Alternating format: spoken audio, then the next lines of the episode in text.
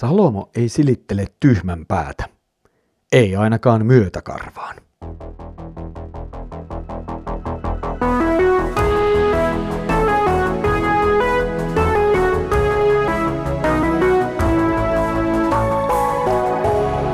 Kirjoitusten pauloissa. Tervetuloa taas mukaan Kirjoitusten pauloissa Raamattu-podcastin ääreen. Minä olen Mikko ja tänään jatkamme taas viisauden tarkastelua saarnaajan kirjan jakeiden äärellä. Edellisellä kerralla Salomo käsitteli viisautta ja elämän todellisuutta. Tänään verrataan enemmän viisautta ja tyhmyyttä keskenään. Luemme nyt saarnaajan kirjan seitsemännen luvun jakeet viidestä kymmeneen. On parempi kuulla viisaan nuhteita kuin tyhmien hymistystä. Orjan tappureiden rätinää padan alla on tyhmän nauru, turhuutta sekin. Väärä voitto tekee viisaankin hulluksi, lahjonta turmelee mielen. On parempi lopettaa puhuminen kuin aloittaa. Maltti on mahtailua parempi. Älä vähällä viisastu, sillä kauna pesiytyy tyhmän rintaan. Älä kysele, miksi asiat ennen olivat paremmin kuin nyt, sillä et sinä viisauttasi sitä kysy.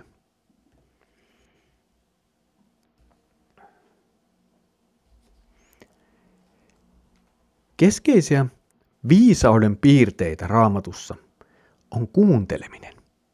Ja joskus siihen liitetään myös vaikeneminen. Mutta ollenkaan ei sitten samalla ole samantekevään se, ketä kuunnellaan.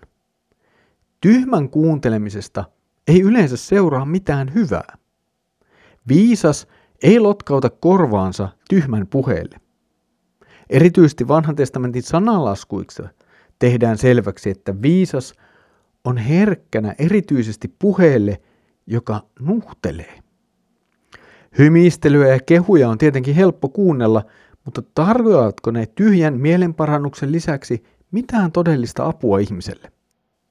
Nuhde oikein annettuna sen sijaan voi viedä ihmisen tarkastelemaan omaa elämäänsä ja muuttamaan tarvittaessa sen suuntaa. Nuhde Jumalan lain saarna vie ihmisen katsomaan oikeaan suuntaan, mutta myös tunnistamaan oman syntisyytensä ja näin myös etsimään Jumalan armoa, joka löytyy evankeliumista. Mikä taas sitten puolestaan antaa voimaa muuttaa suuntaa ja pyrkiä Jumalan tahdon noudattamiseen. Salomo vertaa tässä tyhmän naurua orjuntappuroiden rätinään padan alla. Ajatus on se, että kumpikin näistä on vähän niin kuin turha asia. Lisäksi nauru on sellainen asia, joka usein määrittää tyhmää vanhassa testamentissa. Ehkä tässä on juuri kysymys siitä, mistä edellinen jakso puhui, eli elämän todellisuuden torjumisesta. Tyhmä ei tunnista omaa tilansa ja asemansa maailmassa, eikä myöskään Jumalan edessä. Naurulla tyhmä peittää oman väärän välinpitämättömyytensä ja myös oman tuskansa.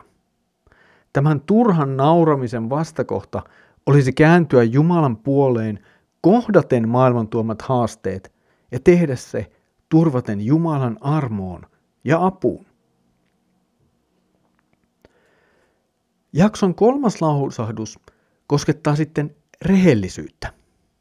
Väärä voitto tai oikeastaan kiristys ja lahjonta voivat kyllä tuoda rikkauksia, mutta mitä ne tekevät lopulta ihmiselle itselleen? Tällaiset vääryydet ovat jatkuvasti ei ainoastaan saarnaajan, vaan myös erityisesti pienten profeettojen hampaissa.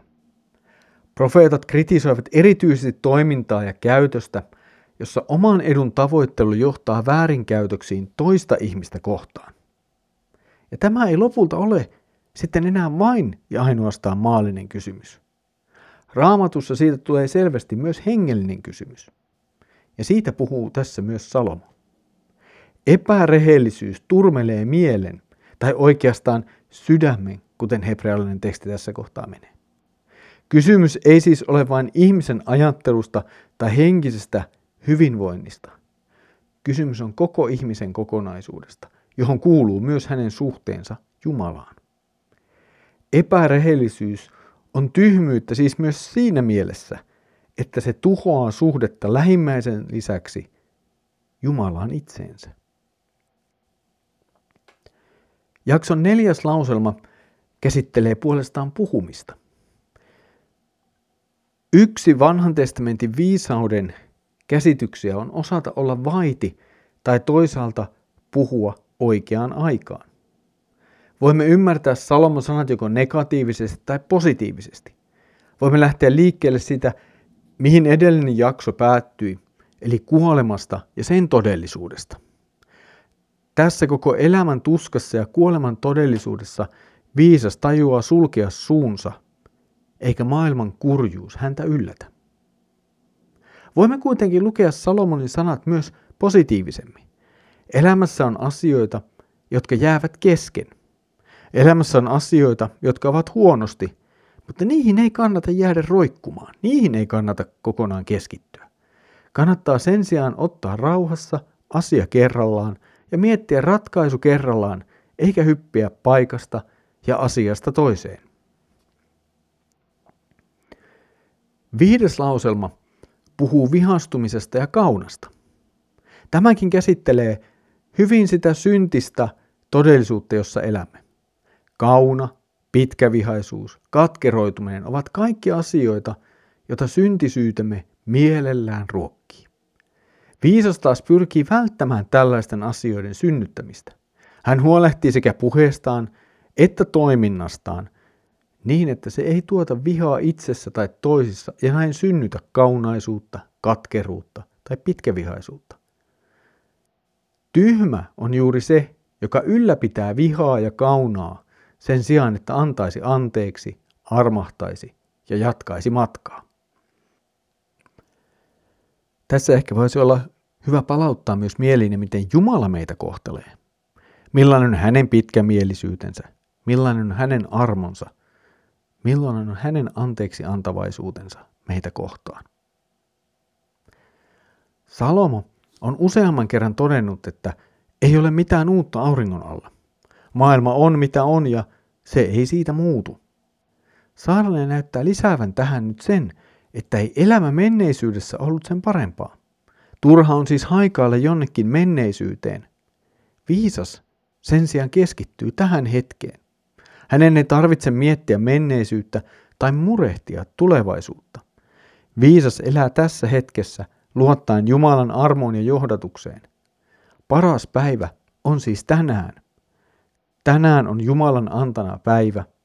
Tänään Jumala voi pelastaa.